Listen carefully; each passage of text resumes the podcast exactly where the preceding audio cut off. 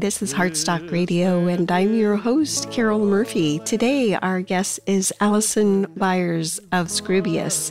Just a moment, Allison will be with us and tell us all about her enterprise and what she's doing there. I'd also like to remind you that you can find us on Facebook. We post all of our guests there, our upcoming programs, and our pre recorded programs.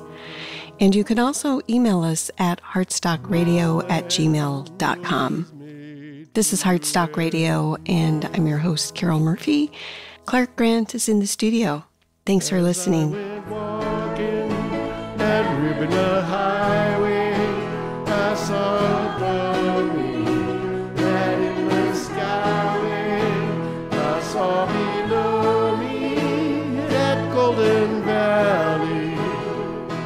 This is Heartstock Radio, and I'm your host, Carol Murphy. Our guest today is Allison Byers of Scroobius. Hi, Allison. Hi, Carol. Thank you so much for being on Heartstock. Thank you for having me. I'm excited to chat today. Mm-hmm. Please, Allison, can you give us a little intro? What is Scroobius and what do you do there? Sure.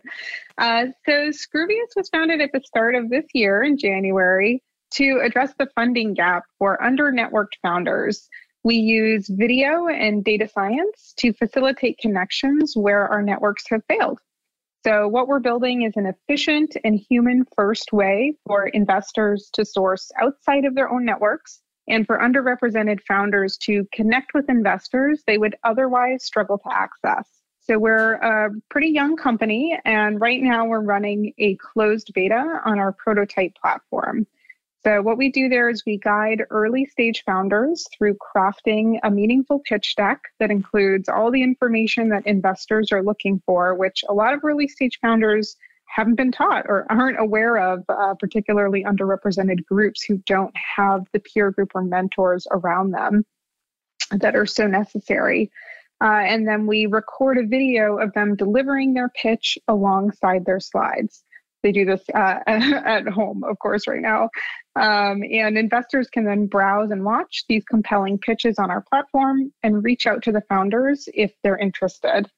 And one uh, little side note the, the reason that we use pitch videos rather than decks uh, is because humans process visual information much faster than we do text. And we retain 80% of what we see versus what we read. So, one of the things that we're trying to address in the fundraising industry is by making uh, the first step of fundraising to send your deck around, it really limits the investor's uh, perception of what the company is and what the founder is. And for an under networked founder, their ability to communicate their personal characteristics can literally make or break their company. Uh, so video is a way, uh, medium that instantly humanizes in a way that a pitch deck can't. And our hope is that this will help founders make an impression that sticks with investors. And then even if the investor isn't the right one for them, they're more likely to recall that founder in their company and discuss them with others. Can you tell us a little bit about the definition of underrepresented and why did you decide that this was your calling? sure. So, underrepresented or under networked, um, when I think about the fundraising industry, it, it, really means anyone who is outside of the norm or who doesn't pattern match with who traditionally gets funded. Uh, and in the fundraising industry, 89% of VC partners are men and 80% are white. So it's a really homogenous group. And people tend to know and invest in people like them. So it naturally results in these isolated networks. And if you're underrepresented or under networked, it's really hard to penetrate one of these networks. And then on the flip side, if you're an investor and you are actively looking to diversify how you source, you don't really have an efficient way to do so because your own network is limited. It works against you as well if you're trying to do the opposite. So for me, thinking about these groups, I, well, I guess, I guess maybe I can talk a little bit about what I did before this and, and mm-hmm. what led me to start the company. that would be awesome. Yeah. What happened before this that led you down this path? Very yeah, curious. So before founding Scroobius, I co-ran a startup medical device company for four and a half years. And it was my first time being in, you know, a primary fundraising position and kind of not adjacent to it. Um, we mm-hmm. can you repeat that, please? You said uh, it was a medical device startup. Is that is that correct? That is correct. So it was um, digital health, but it was a regulated medical device. Gotcha. Um, and so, yeah, and we were in uh, the Alzheimer's space. And for anyone who is in the medical device field, you know that you need a certain type of investor because you can't deliver the typical kind of VC five to seven year return horizon. You need someone who's mission driven or really understands your technology and, you know, is willing to wait longer uh, because they believe in the impact you can have. So it makes it very challenging to fundraise. And then on top of that, I really felt the difference being a female fundraiser uh, and the extra challenges again that these you know underrepresented groups face. So I'd find myself sitting and thinking all the time about how somewhere in the U.S. someone wants to fund our company, or maybe in the world, but I, we were focused on the U.S. Um, and they just didn't know about us because our networks didn't overlap, and I didn't know about them. And why is that happening today?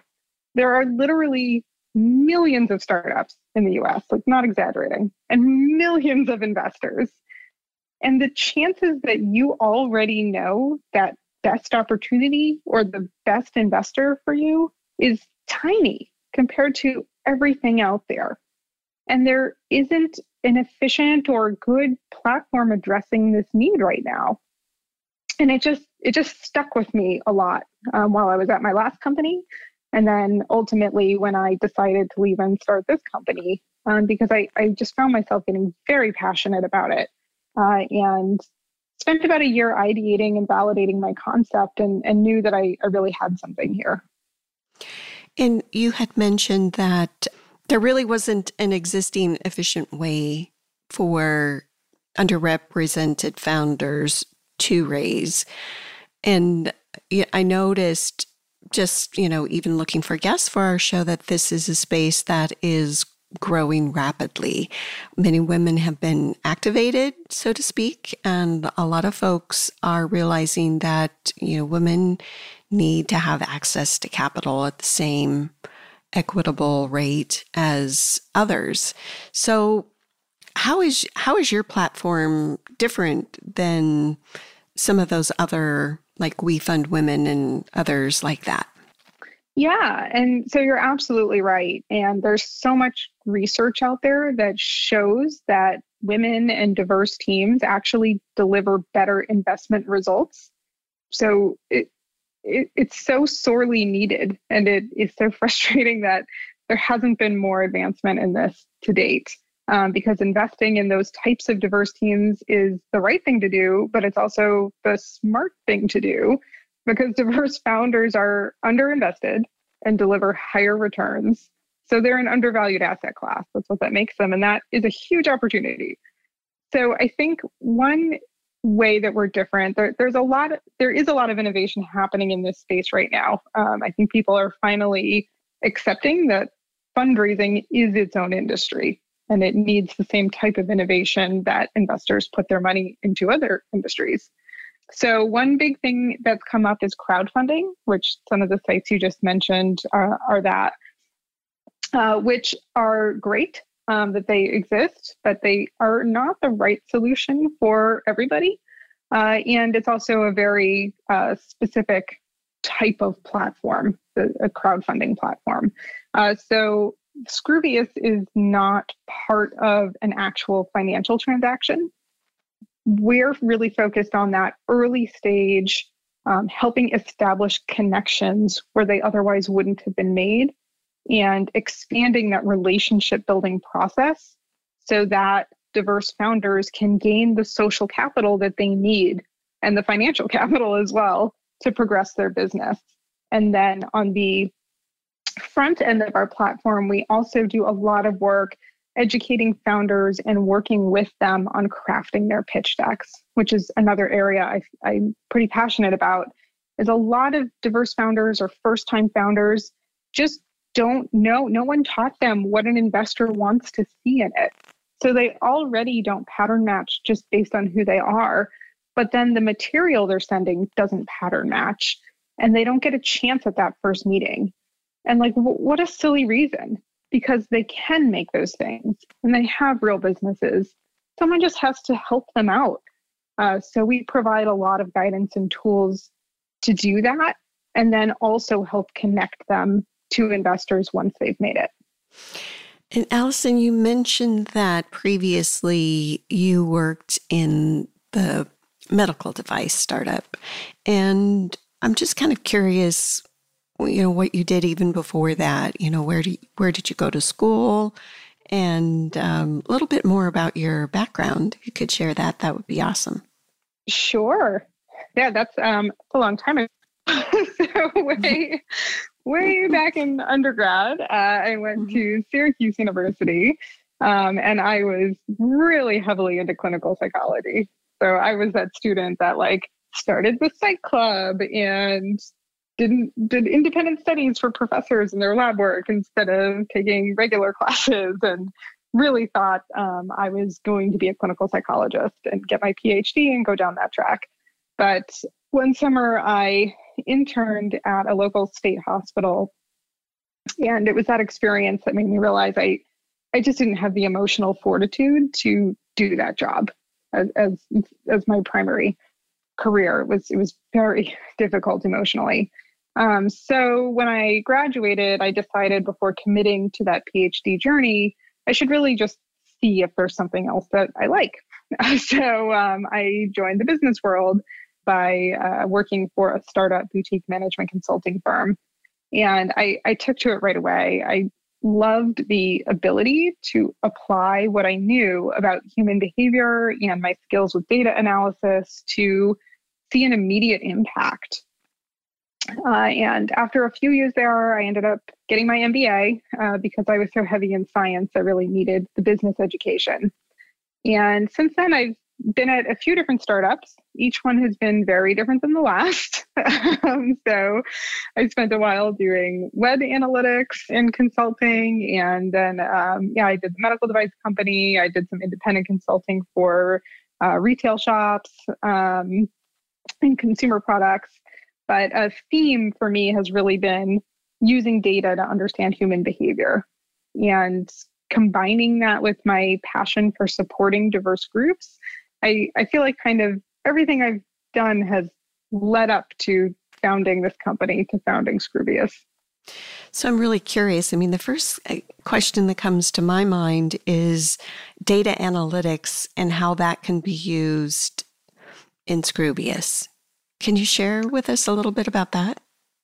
Definitely. Um, yeah. So the ultimate vision for the company is once I get past kind of this beta period and once I amass enough data um, on variables that are associated with video pitches and how investors engage with them, I want to build predictive algorithms that will show an investor opportunities they might be interested in based on what they've already watched, so based on their own behavior. It's really similar to how Netflix recommends content to you based on your own viewing behavior. Uh, and a lot of people don't know this, but more than 80% of what's watched on Netflix is discovered through their recommendation system. So it, it really shows how hyper personalized curation can be very powerful in shifting how people behave. And I'm aiming to apply those principles to shifting how and where investors look for investment opportunities by hyper curating that experience and giving visibility to those underrepresented founders who would otherwise struggle to reach those investors uh, for really meaningful and efficient connections. And what have you learned about what investors, how they select startups in the first place? I mean, it seems to me like uh, most of what investors do is they uh, they look for things that they are familiar with and things that they understand because nobody really wants to invest in something that they just have no interest in or understanding of. Is, is that right? Yeah, so investors utilize a lot of pattern matching. Really, what they're trying to do when they evaluate companies is de risk the opportunity however they can, right? They want, ultimately, they, they want to make a return on their investment. so, by taking out the risk from the investment, that, that's how they evaluate if it's a good opportunity for them. Uh, and one way to take away risk is to invest in areas that you have expertise in or you are familiar with. Um, and this is also where that homogenous network comes in because you you're going to tend to see opportunities that look like ones you have seen in the past because they're coming from people that are like you, right? But those are not the best opportunities. Um, and by looking in places where you don't have expertise, where diverse or underestimated founders do. They have a unique view into something. That's where you can get an outsized return, right? That's what an undervalued asset class is. It's undervalued and it can deliver outsized returns if those founders are given the same support that others get, both financial and again, that social capital, which is so important too um, that that's the role of a warm introduction is it's de-risking right that social capital you're saying well someone vouched for this person who i know so that takes some of the risk away but that's limiting what you're seeing and so you might hmm. be seeing the best opportunities that look like ones you already have but those are not the best opportunities and it's doing a disservice to ingenuity in our ecosystem and benefit to our economy by not looking at places where you're unfamiliar, but you can recognize that a founder can execute on a vision that will do social, will outperform, or whatever it is you're looking for your investment to do. So we're at that halfway point, and we'll take a quick break. And just a moment, we'll be right back with Allison Byers of Scroobius. This is Heartstock, and I'm your host, Carol Murphy.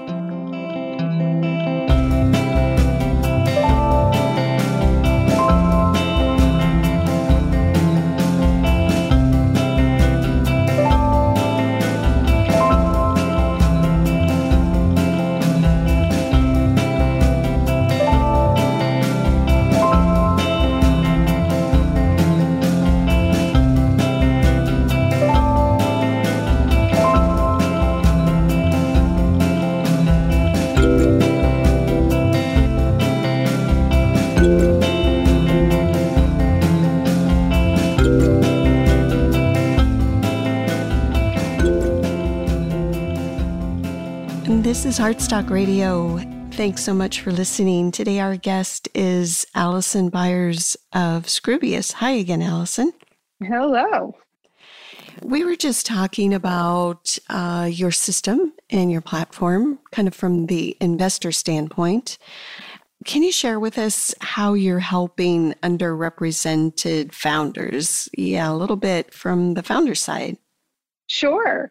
Um, so we talked about it a little bit before. A, a big part of the help is working with them to craft their pitch and their narrative. Pitch decks are really intimidating and they're a staple of fundraising. Um, and they they really can work against those again who don't have the benefit of the experience behind them or of the network to help show them the ropes or what to do uh, and a lot of founders fall into the trap of creating a deck or a narrative that they think the investor wants to see rather than what's really authentic to them. And investors are looking for that authenticity. That's that's a benefit. Um, so not only do I help them with content in the deck and things like how do you you know calculate a bottom up market size or you know kind of the math behind stuff, but how do you tell your story in a way that is authentic to you and that you can get passionate about whenever you talk about it and that it will resonate with your audience? Um, so that's a big part of the benefit. And then, of course, making the videos, which I'm such a big believer in videos and their ability to establish a human connection over a technical platform. Uh, so even while videoing, there's tips like you have to look right into your webcam right now that we're all remote you can't be in the room. Someone can't feed off of your energy and your biggest tool is making eye contact. Even if it's through a screen making eye contact with someone forms a connection and makes a lasting impact. Uh, and that that's a hard thing to do uh, for founders or you know even delivering your pitch. You want to look down at your slide as a prompt but when you're home now it, it, that can get in the way of establishing that connection um, so giving them a platform of helping them develop the material that will form that connection and make an impact with the content and then giving them a platform to put it on where investors can see it uh, i think is is a really strong way to help them mm-hmm. how did you come up with the name yeah the name so the name i always get asked about the name and I, I like telling the story because again it kind of sticks with people um, and so, yeah, so you say it's Scroobius, which um, some people have trouble figuring out how to say it too. But when I was coming up with the company, the first thing you have to do is create a name where there's a domain available, right? That's like what you have to do today. So I thought of every combination of things that had to do with capital or network or connection or whatever, and everything was taken. No, no domains. um, so then I remembered this poem that I like. Um, there's a 19th century poet named Edward Lear, who people know him. He wrote like The Owl and the Pussycat and There Once Was a Man from Nantucket, those kind of things. Uh, and he liked to make up his own words and they would enter regular vernacular. So he had this poem called The Scroobius Pip, and he made up the word Scroobius. Uh, and the poem is all about this creature that shows up one day in the animal kingdom and is looks like a, it's a little bit of every type of animal. And all the different groups of animals try to classify it. They try to find out, you know, what well, what are you? What which one of us do you belong to? And they can't do that. And at the end of the poem, they celebrate it. And they say, well, it's the Scroobius pip, and that's what it is. And it it just made me think of what I'm doing, where, you know what, just because you don't pattern match that's okay. You should be celebrated. You should be Scroobius, be who you are, be unique. And that's a good thing. Yeah, and we've talked about that before on the program a couple times about the importance of diversity and why that's actually uh, you know a strong suit for companies and organizations um, in the startup world. I don't know. Do you do you want to say a little bit about that? What's what's your take on that? Why do we need a very diverse group of, of founders and startups? Yeah, well, diversity is what drives innovation, right? That's, I think diverse founders have really been the victims of destroyed opportunity because of the barriers that we faced to early stage capital and a general lack of representation of people like us in the fundraising and startup industries. But as you mentioned before, we are starting companies at tremendous rates, like way faster than any other group. And we control a significant portion of consumer spending. So when when diverse, you say we, are you talking about underrepresented individuals or women in particular? Underrepresented groups. So women, minorities, we control almost half of consumer spending right now. And women in particular, it's even higher if you think about it from a household perspective. But startups are that cater to them are not being funded because of everything we've, we've been discussing. Um, mm-hmm. So, yeah. By investing in those who understand these markets, who understand, you know, underestimated markets, that's an untapped ecosystem right now. And that's what's going to bolster our economy and reap the rewards for those who are lucky enough to support them. Because you you can't make progress, you can't innovate in a meaningful way without diversity of thought and diverse leaders working together. So there's this cycle if they can't get that startup capital and that social capital working against the diversity that's so essential for our population at large. Mm-hmm. And I'm wondering about how you funded your startup. How's that going? sure. So I made the decision to bootstrap my company until I had a better understanding of my own product and my own customers. So I'm lucky to have had a background that's very strong in market research, and I'm lucky to have had a lot of experience in startups already. And I knew that I wanted to test my own hypotheses and assess engagement data before I go do my own fundraise to build the product I ultimately want to build, uh, which is why I'm starting with this very lightweight prototype and, and this uh, beta test. And even though it's costing me personally time and money, uh, it's so valuable to work with these founders and understand where they need the most help to collaborate with investors on a solution that provides value for them. Uh, and then once I feel like I've got that understanding, I'll go and do my own fundraise. So currently, your need is for people to test and try your beta model? Yeah, yeah, exactly. I'm I'm constantly iterating and refining. I'm slowly adding people every day, founders and investors, um, all in exchange for giving me feedback and, and really helping me understand where that value lies. Um, and I'm, it's not, I can't do it uh, indefinitely for free in mm-hmm. exchange for feedback, but at least right. in the beginning, um, even, you know, for, for myself, building my own um, aptitude in this space, building my own social currency with those who will ultimately become my customers will lead to a more effective product and a better chance at my own funding because I'll, I'll really know and understand what I'm doing and have the network and the metrics to back it up. And how might our listeners find you, Allison? Yeah, so you can find me at the website is the best place to go for all information. It's www.scroobius, which is S C R O O B I O U S dot com. Uh, or um, yeah, my contact information is on there. There's all kinds of forms if anyone is interested in being a beta user. Um, and I look at everything that comes in. Excellent. Well, we really appreciate you being on Heartstock and sharing your story and the work that you're doing.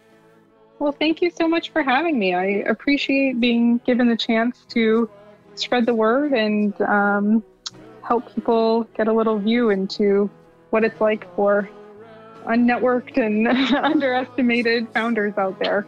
Mm. This is Heartstock, and we shall be back again next week. Peace.